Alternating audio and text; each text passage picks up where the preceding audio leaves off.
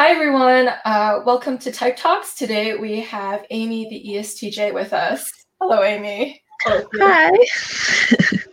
and she's going to give us an in-depth look into TE. And she's a very, very interesting ESTJ. I totally recommend you check her out on Twitter. Um, so yeah, uh, what are your experiences of TE, Amy? uh, TE for me comes out in my desire to be efficient about doing things. That is a common word that's used in our circles to describe TE, and I do find that to be definitely the case. It does drive me nuts if something's not efficient. But my definition of efficiency is different than accuracy because I'm just concerned with hitting my personal comfort level of it. Accuracy to me is they want to get 100% on the topic, and they might only have a few topics they actually care about. The other topics they're going to leave alone and not have an opinion on. I have an opinion on everything. And I do mean everything. but, and I want to have a, basically a passing rate of a B or maybe a low A. You know, if I could get an A plus, I'd be thrilled, you know, if we can get that far. But if I'm only going to get to an 80 to a 95% passing rate, I'm actually pretty happy with that. You know, that's comfortable for me. But I want to have that on every topic I do. A- anything I talk about, anything I do. So having areas where I don't have an opinion is just a foreign concept to me. I really don't understand how you could not have an opinion on something and how you could totally crash and burn. Like I I do crash and burn, but if I do, I'm learning and I'm not crashing and burning the same way next time at least, you know. Uh, and that's because I've got SI in second. So that's very interesting. yeah, it seems like TE um, it favors the action over like um, just the doing or like to the outcome. It's like to to do the outcome instead of overly like mulling over uh, inaction. It's like as long as you have an opinion, it gives you the ability to act. So yes, yeah. yeah. it's definitely action oriented, um, both in forming mental opinions and in actually being able to do something. Because it's just as important to me to have an opinion about something I can't physically do as it is to actually have a way to do physical things.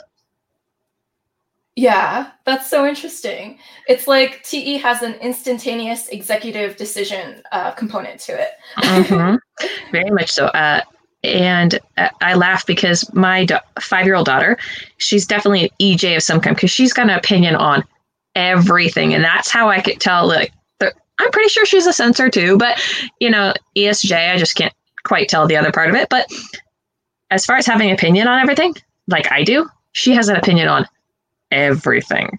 And so it's like, okay, now how to mold those opinions, how to learn to present those opinions. Um, uh, I have to laugh. My mom's an ESFJ, which was a great bonus to a girl being being raised who was an ESTJ. My sister is also an ESTJ, and we often get confused for ESFJs because my mom trained us in FE mannerisms. So my sister's even better at blending in than I am. Um, uh, but it, I told my mom I was laughing this last summer. I said, I don't understand why we have to say please. You know, I really don't. And I'm like, if I'm giving you an instruction that you are going to follow, and I'm expecting you're going to follow it, why do I have to say please? Like, if you didn't say please, wouldn't bother me. I just, you know, especially if you know you're the boss why would you say please? You just tell me what it was. I'd go do it. You know, that's not a problem. And my mom just laughs at me. She goes, Yeah, you got to say please, you know. And I'm like, Yes, but do you realize how confusing it is for small children? When I say please and they're like, Oh, mom's giving me an option to obey. And I'm like thinking, No, you have no option about obeying at the moment. Yeah.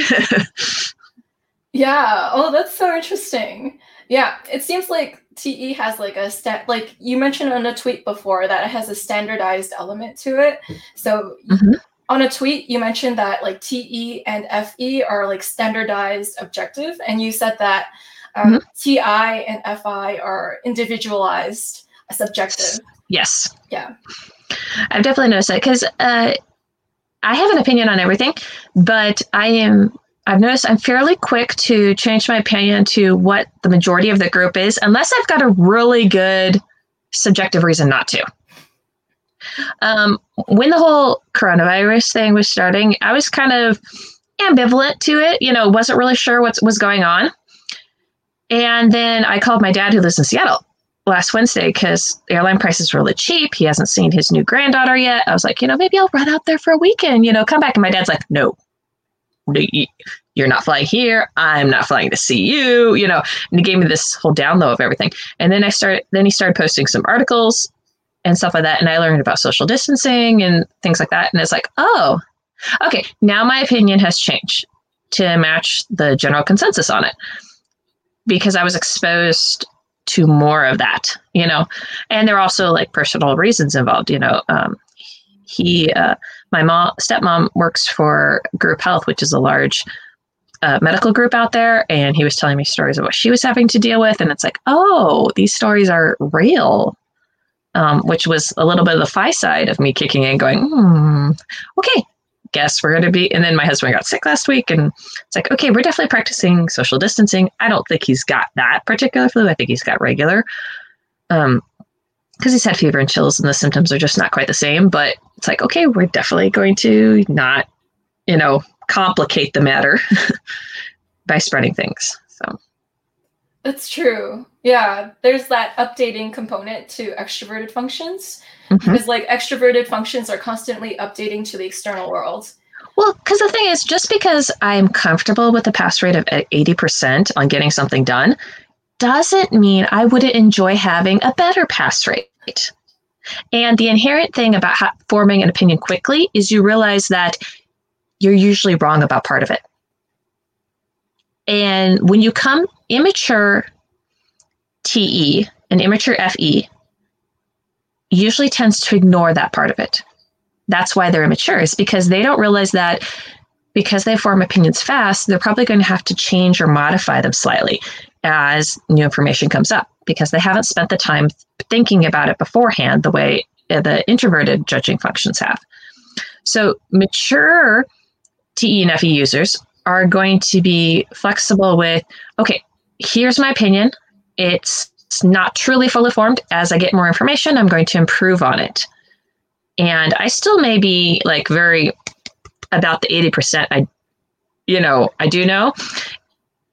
But changing my opinion is not really going to hurt me and i will may or may not apologize for a change in opinion or if uh, but i probably will be grateful to you that you updated my information and that you have improved my ability to make a better choice and that is something that i've talked with uh, several wives who are like FE users and their husband like gives them the suggestion and they're like, oh, he's criticizing me as a person. And I'm like, no, he's not. He's just trying to make you more efficient. He's actually paying you a great compliment because he thinks that he would love to be more efficient. So he's passing the love on to you. And you don't realize that um, he's speaking, in a sense, a TE love language to you. And it, and honestly, it's not a personal critique at all because he probably thinks you're wonderful for having done the laundry at all. Um, so his commentary of you know improved better way to do the laundry is not a critique at all. It's actually uh, he thinks you're smart enough to follow the opinion because one of the things that uh, extroverted uh, judging functions are notorious for is while we might take the time to waste telling our opinion on people who don't care, a lot of times we don't unless we're just in a venting mood you know, venting mood, all bets are off. But outside of a venting mood, I'm not going to share my opinion if you're not going to care. For example, um, I'm a Christian. I go to church several times a week. I have very firm opinions, but I've worked in the public sphere a lot of times. And when I worked at McDonald's, I rarely shared my faith, faith there because most of them didn't care. They, they were in the mood to listen. And so I wasn't going to waste my opinion and my time frustrating people by sharing something that they weren't ready to listen to. You know, I'd rather uh, keep things pleasant. I'd rather show good behavior as an incentive for them to want to talk, talk to me about it. So I didn't uh, make a big deal of it there because I knew I was just wasting my time there. Uh, so I just held my breath, kept my opinions to myself. You know, it's not like they didn't know I was conservative. It's not like most of them didn't stop swearing about me. Most of them did, you know, uh, out of respect, you know, for that. But it, it's just that's an, another part of it. Yeah, it's like love to to criticize because it's making it better. It's how it seems to the TE. Cause, yeah. Yeah, it, it's kind of like I see extroverted functions as half baked and like introverted functions as full baked. I don't mean that in an offensive way, but it's kind of like the extroverted function will be like, here's my half baked product. Can you improve it? And then I'll put it back to bake and then I'll take it out again for you to add and then I'll put it back in. But for the, yeah. Yeah. But for the well, introvert. It, it, it, it is when we're learning. Yes. It's happened. However, trying to change the mind of an extroverted function that ha- feels like they have actually taken the same amount of time as an introverted function to to refine it is like immovable you know mm-hmm. um, i make a really killer pumpkin pie it is really fabulous i'm not ashamed to say that uh, there are few things i make that are worth selling that is actually something worth selling i've sold them before taking other people's suggestions on how to improve my pumpkin pie, and I'm probably going to laugh, you know, for some of them. Now, I know exactly where my weaknesses are in making it. I can't do the fancy fluted crust to save my life. I have little cutout shapes that I use to hide the fact. um, uh, but other than that, you could sit there and try to critique my pumpkin pie, and I'm going to be like, mm, nope. I like the way I do it. I'm not changing it for, you know, just because you say so. Um, eh, so once we get to that point, it's very firm. But in the meantime, yeah, we're usually pretty flexible about how to get things done. That's interesting. It's like so when you know the functionality of something is is as good as it can be in a certain area. Like if mm-hmm. someone mm-hmm. critiques the near perfectness, it's like well, you have to have like a good argument maybe to like change. Well, it. you have to have the authority to be able to make that critique. You know, I don't mind if you make the critique. You can make the critique. I'm just probably not listening. Oh. At that point. Um, uh, one of the few people I might listen to because I've heard them talk about it is uh, um, Madame Kid uh, on Twitter. She's a baker. You know, she might actually know something about it that I don't because she does that professionally.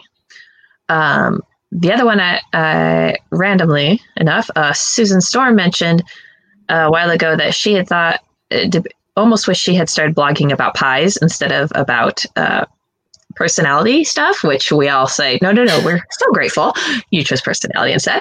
Um, so she might know a thing or two about pies, but the rest of y'all, uh, at least when it comes to my pumpkin pie, probably not listening. you know, like, Ooh. you know, that's so unless cool. you've got a really, you know, unless you've got other hidden, you know, talent skills that I don't know about, you know. That's true. So I guess like maybe TE knows the authority right away in a person. Like, are you an authority to speak on cooking or to in this subject, or do you have expertise? Do you have? Um... Well, it's I don't always know right away about somebody, but uh, I do take uh, standard metrics into account. Now, I do think as an ESTJ as opposed to ENTJ, um, uh, that I am more likely to believe an outside standardized metric. Mm-hmm. So if you went to college, let's say, I am more likely to believe you know what you're talking about than an ENTJ. Maybe they might be a bit more skeptical about that. Like they might say, "Oh, yeah, you know what you're talking about, but you know it at like you know a 75% passing rate, and I might regard them more as a 85 or 90% passing rate. I might, I take, uh, you know, um, there's, I think I have noticed that that difference in ESTJs. We're willing to accept uh, other people's standardized, you know, as they like to joke. Do you know what they call the guy with the lowest GPA that graduates from medical school? a doctor. you know, and, and, so I'm still just as likely to um, give credence to what he says as and not ask for, you know, hey, what spot were you in your class? You know, what GPA did you actually graduate with? You know, before I listen. I'll be like, hey, you know, you graduated high school. Like, you know far more than I do. So, what is your opinion on this matter? That's so interesting. Yeah, st- standardized metrics. Interesting. Uh, how about like performance metrics in general? Like, how do you gauge that in things? Usually by watching people. Um, I can tell by watching them how uh, capable they are getting to the end result. And then uh, I also am aware enough to tell how comfortable they are getting to their end result. Like if this is a really stressful for, for them getting to the end result, and there's someone else that gets the same end result, but they are not as stressed out, uh, I can tell the difference. And so I would favor the unstressed out version. Now, there are uh, a few exceptions to that. You know, if you've got a really OCD person, they might actually have a better system. They're just OCD and uncomfortable. So I might copy their system, and but I'm just going to relax and do it. Um, but, but yeah, go ahead. Oh, that's really cool. Um, you mentioned a really cool point. It was like end result. So TE, like it notices, like it gauges things by the end result, which is a parallel it has with FE. But FE, like if I think of my own ability in FE, it's I'm looking for the end result in interpersonal dynamic exchanges. Mm-hmm. So, so how I see a person's needs meeting another person's needs, but I'm noticing the end relational output. Then I'm hold on a second, Joyce. You're oh, it's cutting off. Joyce, that it's lagging. Hold on. Yeah, for sure. oh, right. That seems like it's better. Okay, say that last part again. Awesome. So I like I have this theory that TE and FE look for end results, but like TE is more of like a outcome in terms of the technicalities and the functionality or like the systematization like they want the end result to be good but for fe it's looking for like the human um, outcomes so they're like the human touch to human be perfected touch. human touch perfected yeah Yeah, I've noticed that too. And what gets really confusing is when you meet a person like me or my sister who is people oriented. I'm not exactly actually a task oriented person. I'm very good at tasks. I feel very comfortable in the TE realm, but I do it because I love people.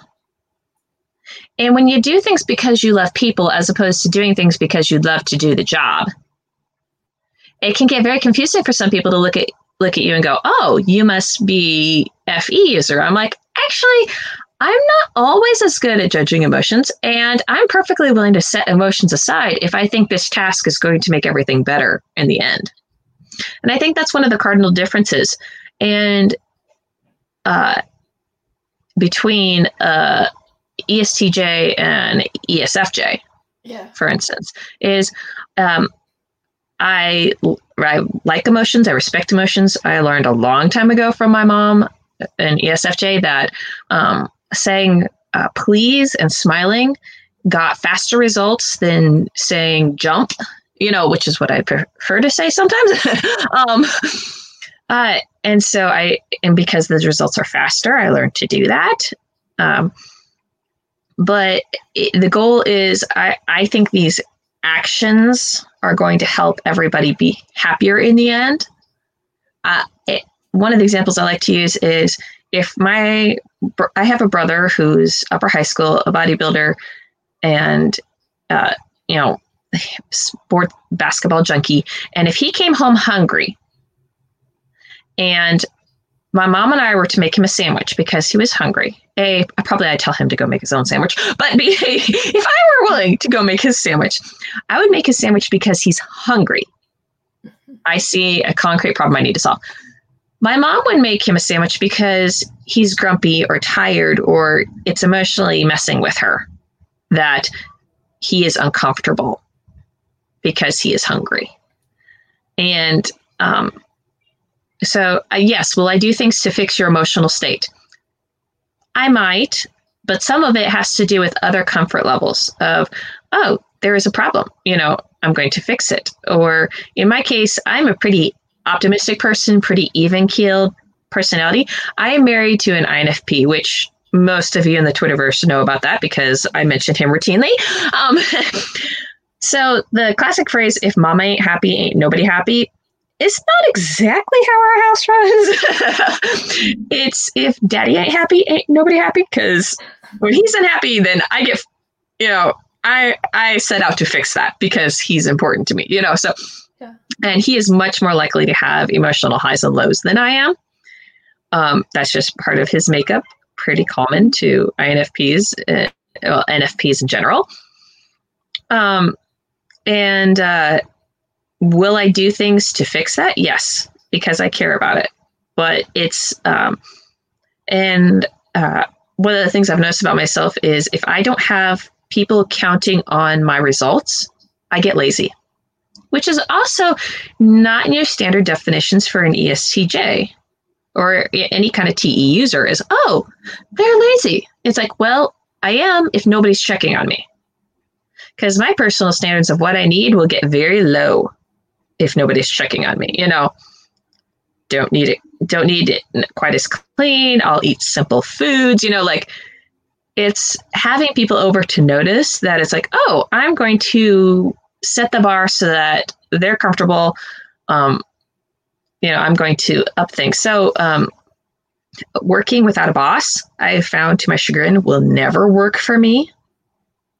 Um, I'm glad I'm only homeschooling my kids because of the quarantine for a couple weeks. Because even though I'm te- I have a degree in education and I was homeschooled myself, um, I my, since my husband is so busy making choices every day at work, by the time he gets home, he is done. His he's way maxed out his choice limit he would not want to check up on me to see how much schooling I'd actually done with the kids. So I wouldn't necessarily get it done. And so we've made the choice that it's better to put the kids in school where somebody else can check up on them than for me to homeschool them long term, at least for right now. Uh, uh, cleaning the kitchen. I always do better if somebody notices that I cleaned the kitchen or notices that I did chores. And one of the things I also tell FE users is if you're like me and you're motivated by other people noticing what you do and your spouse is not good about noticing, because my husband is a very self motivated person, also common with NFPs. Um, uh, so, you know, complimenting him on something he feels like he just should be doing, he doesn't care. That is not motivating. That is, in fact, like, uh, duh, like, oh, almost borderline insulting sometimes. I think he finds it, you know. Um, where for me, I've learned he, as much as for years, I've told him, you know, I would like you to notice that I actually did chores because I'm more likely to have done more chores by the time you get home tomorrow if you notice that I did them today. I will straight up like start listing what I did for the day. Like, hey, look, I ran the dishwasher and I wiped off the counters and you know, I made dinner and I wiped the table and I did you know, three loads of laundry and I put them away, you know, and we cleaned the toy room. And this is what I did for, you know, my job I do on the computer. And so that way he can like start at least smiling, you know, and acknowledging, yeah, yeah, I did notice that you got this done, you know. And I know it sounds really weird to FE users to start listing accomplishments like that for other people in their life, but sometimes you have to do it and sometimes you may have to do it for the rest of your life. Like, he may never voluntarily notice that you did all this stuff to make your lives better. And that's okay. But to help you, help yourself, start listing them. You know, like list off the accomplishments of your day that you want him to recognize. And he probably will. And then you'll feel much better and you'll be back more into your flow state of wanting to do that stuff again, you know, as opposed to getting all depressed about it. So, another piece of advice. that is so interesting. You offered this really cool tidbit I've never heard before, and it, it seems extremely accurate. It, it's how you talked about um, how the standards get low when you're by yourself, but when you're with others, it increases. Because I, I wonder if like JE, like FE and TE look for um, external validation to calibrate. So it's like a form of calibration, and without that calibration, it starts to like just dwindle. Um, it dwindles up until you hit uh, actual personal values. Mm-hmm. You know, um, and where the personal values lie in in EJ is, I think, a wider spectrum than we expect. You know, um, I think the the end results for EJs may look more similar because it is objective and um, group based. Like, you know, I know the definition of how clean my house should be to have company over. Mm-hmm. You know, you know, this level of dusting, toys all picked up, floors vacuum, floors sweat, you know, mopped and sweat. That's an objective that I can meet. How clean I actually keep it if company's not coming over and my husband doesn't care, that's where you're going to see more of the variation with an EJ. You know, some EJs are still going to be pretty close to the line because that's their personal opinion. And some of them, though, might be a lot farther than you think they are, you know, uh, without those standards. Interesting. So maybe like there's an external standard component to like JE functions? there is. Um, yeah. uh, because we feel comfortable with the group being okay with things. You know, um, when I am getting things done and I'm using TE, I like efficiency and I like being able to get things done, but it's also because I want everybody else to see the results, or I want to. Another definition of ESTJ is work hard, play hard. Like, I don't care what my job is, but I'm going to get it done fast so I have more time to be lazy. And if all you know me on, is the late, you know, the lazy, freewheeling, I'm relaxing side of things, you might confuse me for something different up until I get into work mode. Work mode is very st- stereotypical with all the other ESTJs, except for the fact that um, I don't swear and you know, uh, you know, a, a, couple other things. So, uh, but work mode is very okay. I'm going to get this done. I'm going to get this over with. Even if I enjoy the process, I'm probably still going to be I enjoyed the f- process getting it done so that I've got more time to relax. Now, some ESTJs, when they relax, that's where the spectrum occurs.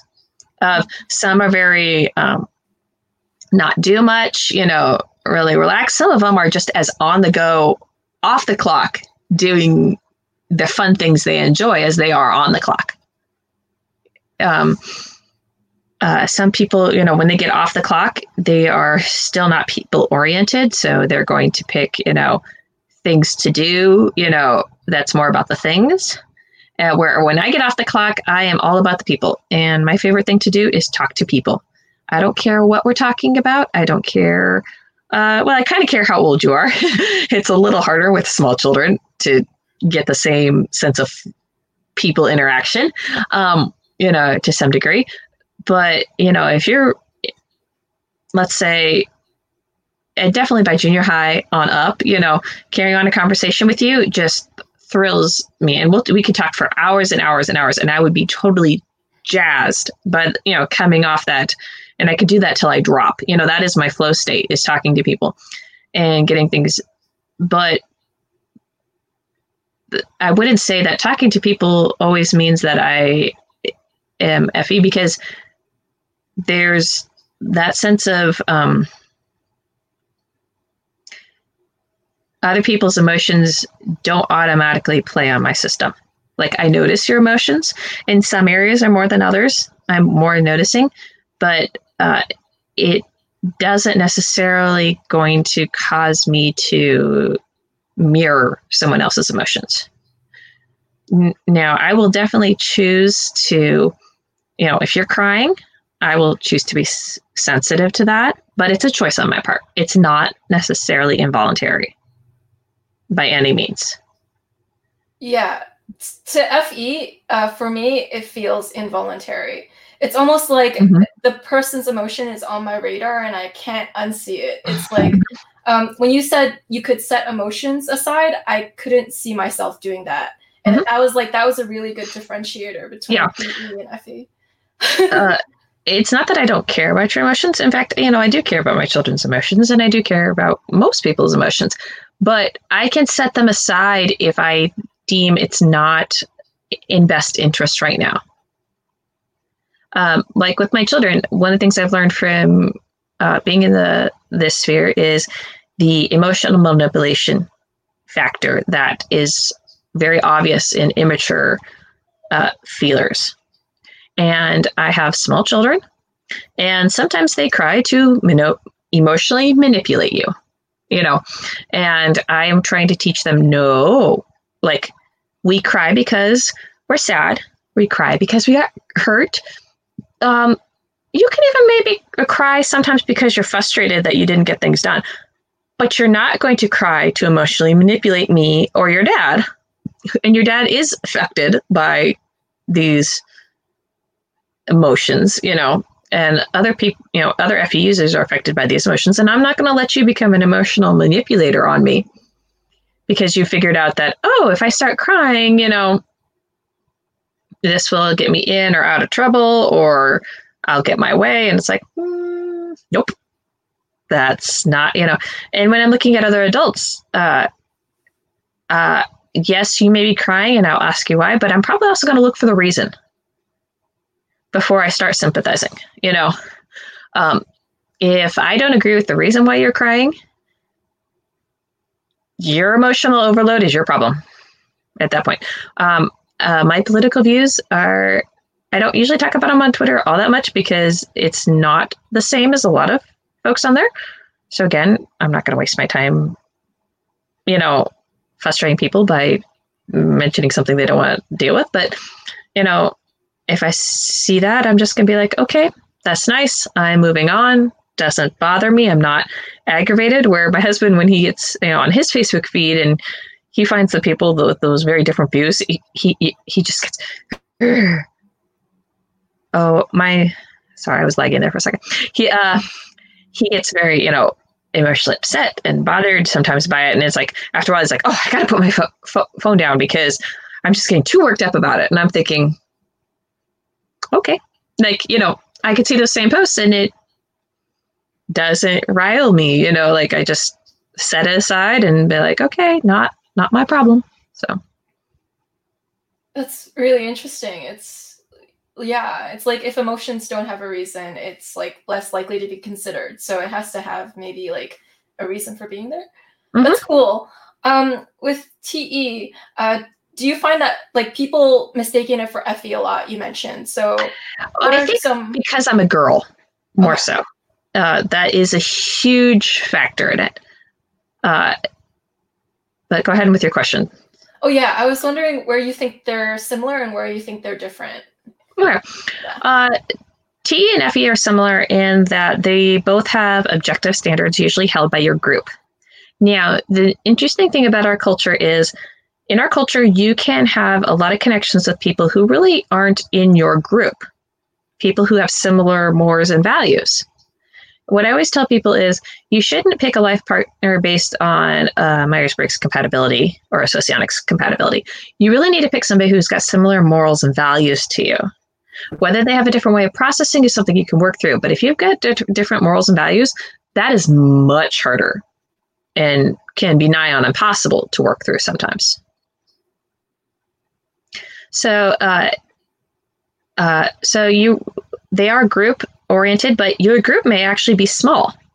The group you associate with that your objective standards are coming from may be actually a small group compared to the whole of the United States. Um, uh, so that is one thing that's very similar about them. Um, sometimes the you can get similar results from both of them, like you know the example of making a sandwich. You know, for a hungry person, you could get a similar result from both a TE and FE user. And you might even get a very similar style, particularly if they share the same um, per- perceiving function. You know, uh, ESF J's and I can have very similar results, very similar style of getting to the results. I would assume the same for ENFJ and ENTJ. You know, you could get very similar results, very similar style from both of them. But the the motivational force is different between the two of them.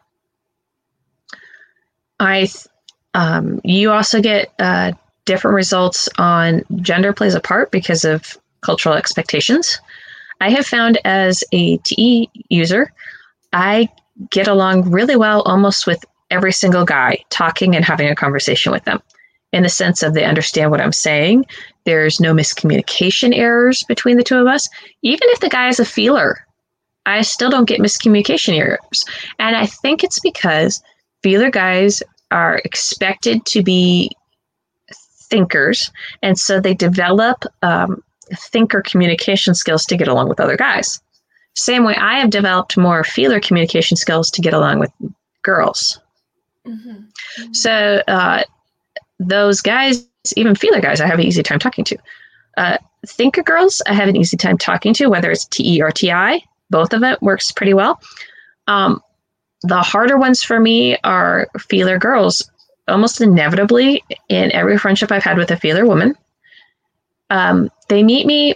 I'm a, massive extrovert, as in I can't stand to be by myself ever. I'm very, very extreme that way. Um, uh, and I'm pretty much an open book personality as well. And so, uh, and but one of the things I like to say about TE is I mean what I said, and I said what I meant, and I didn't mean more than I said. Um, is they usually assume that something I said had another meaning that wasn't in the straight verbal language of what I was using. And so then they get frustrated with me and then they think, you know, I'm a bit, you know, either two faced or um, not an honest personality or something like that. And then I have to stop and go. And once that miscommunication clears up and they realize, oh, she just means exactly what she said. And the other thing I have to remind them is please tell me if I've offended you. It does not offend me for you to come to me and say, that didn't come off right. That is not offensive. In fact, I am really grateful because that is critical feedback the same way we were talking earlier about how the certain level of criticism we enjoy because it improves things. If you come to me and say, "Hey, I didn't like the fact you you said this," or "This is what I thought you said," and I can look at you and go, "That's not what I meant," or "Oh, I'm sorry, I didn't realize that was rude to say," you know, because sometimes I don't always pick up on things. Um, uh, I'll give you two examples. Uh, years ago, uh, my uh, my mom had kids while I was in high school, so I have and I have eight brothers and sisters. So I have a lot of familiar with small kids, and I love rambunctious kids. They don't bother me at all. But I made an offhand comment to a mom that her kids were little monsters, and I said that in an affectionate tone of voice. And but I didn't say I loved little monsters. I just said, you know, and her husband told me a couple years later that his wife had been very offended by the fact I had called their kids little monsters. But I was thinking to myself, that's what I call my little siblings. You know, I call them little monsters. And so to me, I was trying to be affectionate and kind and saying, I liked your kids. They're a nice level of rambunctiousness. And it didn't go over well. And I didn't know because she never told me that I had offended her. And it was like, oh, sorry, did not cross my brain to to realize that. The other one I had to grow up with is my family comes from the Midwest, and I but I grew up in Washington State. And if you grew up in Washington State, you are pretty much blind to racism because it really doesn't exist there. Too. I mean, I didn't notice it growing up. I really don't have a problem with it at all. But one of the phrases I kind of grew up with was cotton picking, and I didn't real think about the context of that phrase until a couple years ago when it was pointed out that, oh, that was kind of a racist term. And it's not just kind of a racist term, it really is. And you probably should stop saying that. Because I always thought of it as, oh, white people picked cotton too, you know, whatever. I didn't think of it as a only black people picked cotton. And therefore that was not something I should be saying. And it was like, but it was one of those I didn't catch the background meaning of it, you know the the culture I came from, nobody, you know, it was never said in a racist way. You know, it just was a phrase I grew up to with to explain that something was slow or hard or frustrating to do. And so it was like, oh, but somebody pointed it out, and I'm like, okay.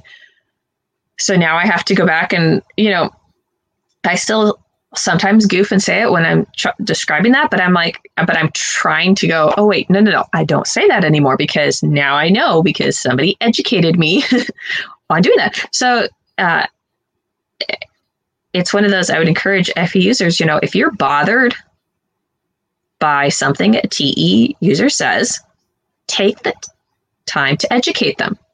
They really will appreciate, you know, not having to deal with you being frustrated at them. Because if you're frustrated at them, you're probably not going to get things done the way they, that they want you to get done if you're frustrated with them, because it affects your performance levels. And that's literally how a TE user is going to think about it. So go ahead and tell them that, hey, you said something that bothered me, or you did something that bothered me. Because we don't mind critical feedback as long as you are um, not t- calling us evil at the same time. You know, if you're just going, hey, FYI, this you know bothered me. We're gonna or this is not the way to do this action. We'll be like oh okay cool. I can adjust. You know i can learn. Um uh, calling us evil at the same time that's going to make the pill a lot sw- harder to swallow you know? So avoid that part of the part of it when you're telling us which usually fe people don't go around slinging that those kind of things at people you know when you're frustrated about something. So uh, that is a difference um, that's really interesting. It reminds me of something dr mike told me. Uh, he said that like uh, extroverts or te users in this case they have like foot and mouth disease where they say something where they shouldn't have said that. But um th- that's an interesting illustration. Yeah. Um, yeah definitely we have foot and mouth because one of the other things you have to realize about an extroverted judging function is this is something we both share is we don't know what we're talking about until we said it. Until it comes out our mouths and we hear it then we're like oh that sounds good or oh that does not sound good. So we routinely so ha- having somebody that we can talk to that's not going to judge us for foot and mouth while we're thinking things through out loud is really important to us. You know, and it's even okay if you're the feedback person for us while we're doing this, for you to give us like a look of, you know, like that or, uh, what did you just say? You know, like you're you're allowed to do that. That really doesn't bother us, as long as you won't hold the fact I said something stupid at the front of the conversation with whatever my opinion is at the end of the conversation. Yes. Because I don't want you to so, remember. Sorry, hold on a second. It's lagging. For sure. Okay, go ahead. Oh yeah, I was wondering. So, do like TE users think out loud then, like to process? Like, do they say commands out loud to like organize it, or? Uh-huh. Okay.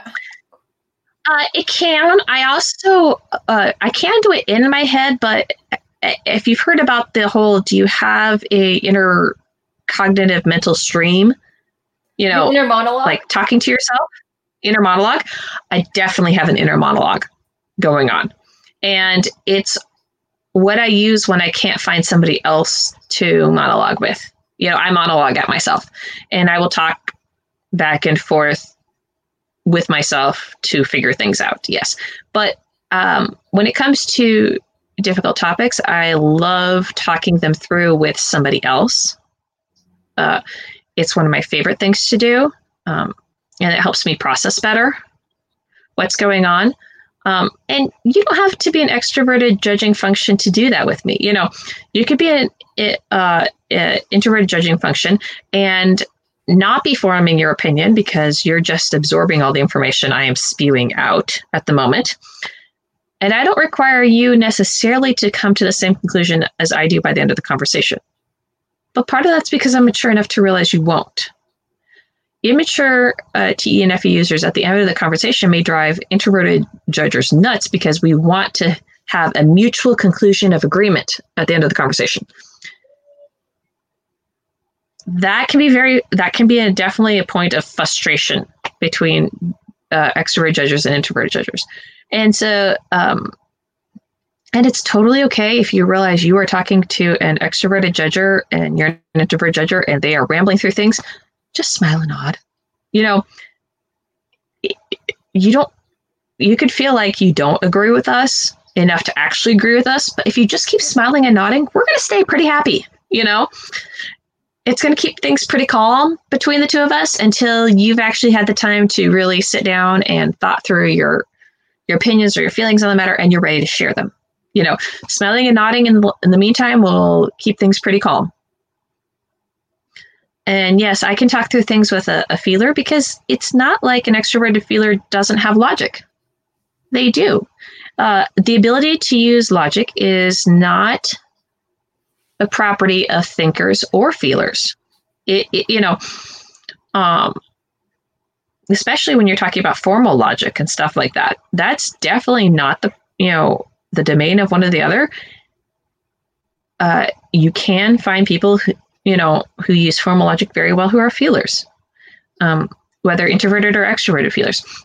And so having someone to talk to through who doesn't mind my foot and mouth while I'm going through things is really, really helpful. Mm-hmm. Now, the one thing I have, the, now the flip side of this is if I'm trying to prove a point to somebody, one of the things I had to learn was if I was talking to a TE or an FE and I was trying to prove a point, I could keep talking and hounding that Mm-hmm. like bringing up new information, bringing up new examples, going back to previous ones and saying, hey, wasn't this important enough for you to change your opinion? And I could keep doing that until they changed their opinion to what I felt was similar to mine. Now, it may not be exactly similar because, again, we're extroverted judging functions and we don't have to totally be on the same page as long as we're pretty close yes. to, to each other.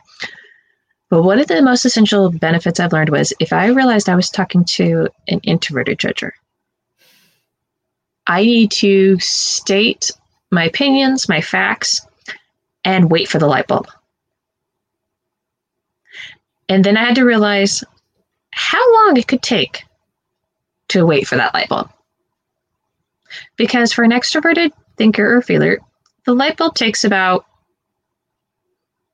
you know, that conversation. By the end of the conversation, sometimes five seconds, uh, sometimes 15 seconds, but usually you can tell right away whether or not they're on tracking with you. An introverted judger, you can't tell that they're tracking with you. And so you may start going round and round on the same thing, and they may end up agreeing with you eventually, but they're not likely to agree with you in that conversation until you give them some peace and quiet to process what they are thinking about what their gut's telling them, what their brain is telling them. That is so on point, like 10 out of 10.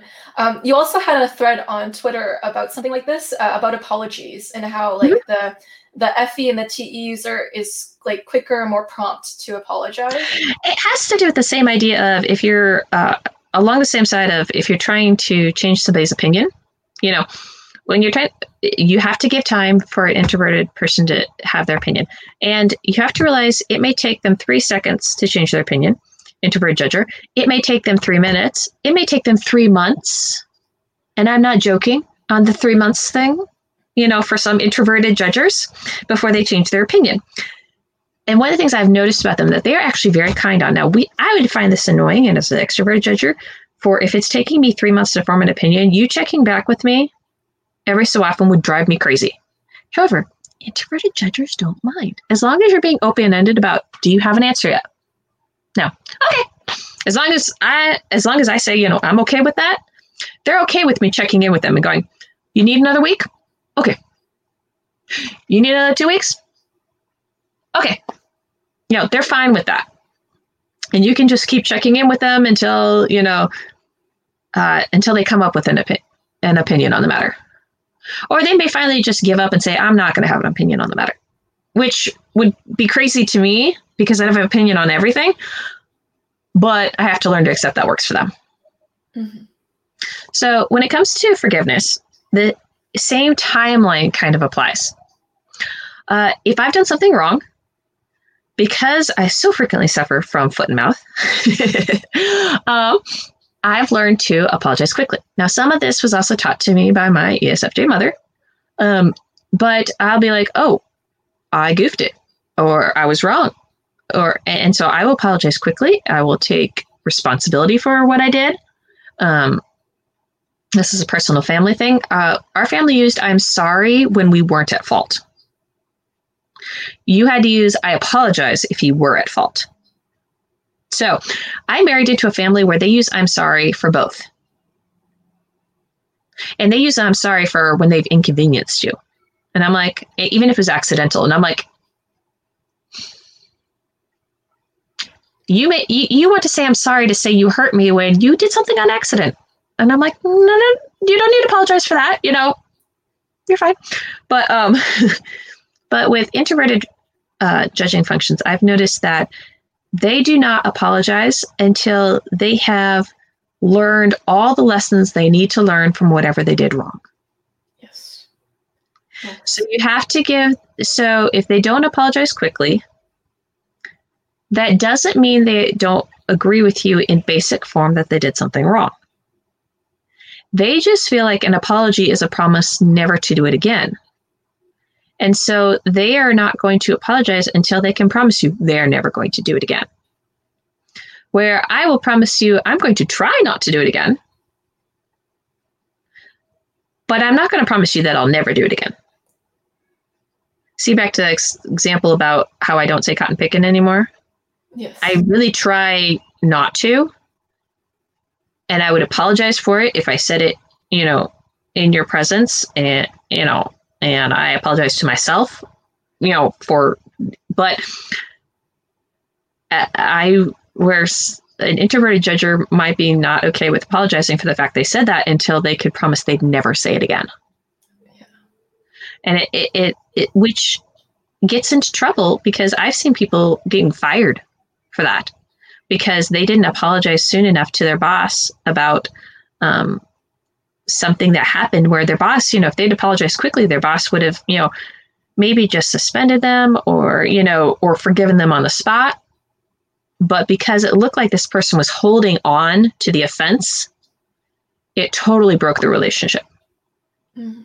And the trust level between the 2 mm-hmm. And so, one of the things I have to encourage introverted judges to do is you need, you know, if you realize you've done something wrong, you need to give kind of an apology ahead of time, even if you haven't figured out everything to do with what you're never going to do again. Or do you really accept that critique? You need to, you know, give some kind of it would help you out to give some kind of basic apology upfront, even if it doesn't feel authentic or truthful or accurate. Even if it doesn't, just go ahead and do it because that'll relieve the other person. And then you can sit back and you can take all the time in the world to make sure that you get to authenticity or accuracy. But it would, and then uh, for extroverted judges, you need to realize that introvert judges exist and that they may not apologize right away. And try not to judge them for that. You know, um, especially if something really big has happened, you know, and they freeze on you, um, or they flee on you. Um, and you, you may just need to realize, okay, this is big. I need to give this time for them to come back to me. You know, I can't expect a resolution right now. Or maybe, you know, it might help for you to ask them, do you agree with me that basically there was a problem? You know, maybe not in the fine points. We haven't, we're not hashing that out today, you know, but in general, could you agree that this was the problem? And maybe either you were the problem or I was the problem, you know, or this action in gen, you know, in basic form was wrong. And that you might be able to get a response from. I haven't had a chance to practice that much because um, I've gotten to the point where I'll just wait. And if I know somebody well, I'm not going to ask them for, do we in general agree when I can already tell we do? Yeah. You know, because I just haven't done that. Although with my kids, that may be something I do if I notice that trend. Uh, now with them, I'm the adult, so I just require them to apologize, whether they're an introverted or extroverted judge, or I don't care, you know. Um, if it was an accident and it was your fault, you know, I teach them, you know, hey, you need to say, I'm sorry, I accidentally did this. I'm not going to do it again. You know, I'm going to promise to be more careful. You know, if you actually did something wrong, then I'm still going to make you apologize and get used to that now because that's easier on you as an adult. You'll have less repercussions as an adult yes. if you learn to apologize quickly than waiting because yes i respect the fact that you need to integrate this new piece of information into your whole psyche as introverted judger and that may take you like no joke three months to integrate it especially if it's a foundational change that's going to affect multiple areas of your personality or thought processes however that doesn't mean that everybody else is going to recognize that you need that space. I can recognize you need that space, but that doesn't mean others will. So I'd rather teach you to save yourself some problems and um, offer up a bit of an apology earlier and then finish processing on your own. That'll save you a lot of heartache. And potentially save a relationship. That was amazing advice. 10 out of 10. Uh, totally great. Um, and I guess that ends our episode on TE. That that was beautiful commentary, Amy. I feel like you offered very nuanced, interesting uh, material, and you're you're very intelligent in this sphere. And I just wanted to showcase you because you're Thank a you. very lovely human being. and if you guys want to check out Amy, check out her Twitter uh, down below. And if you like this video, like and subscribe, or yeah, I hope you guys have a great week and a great rest of the your lifetime. Uh, and have a great one. Bye.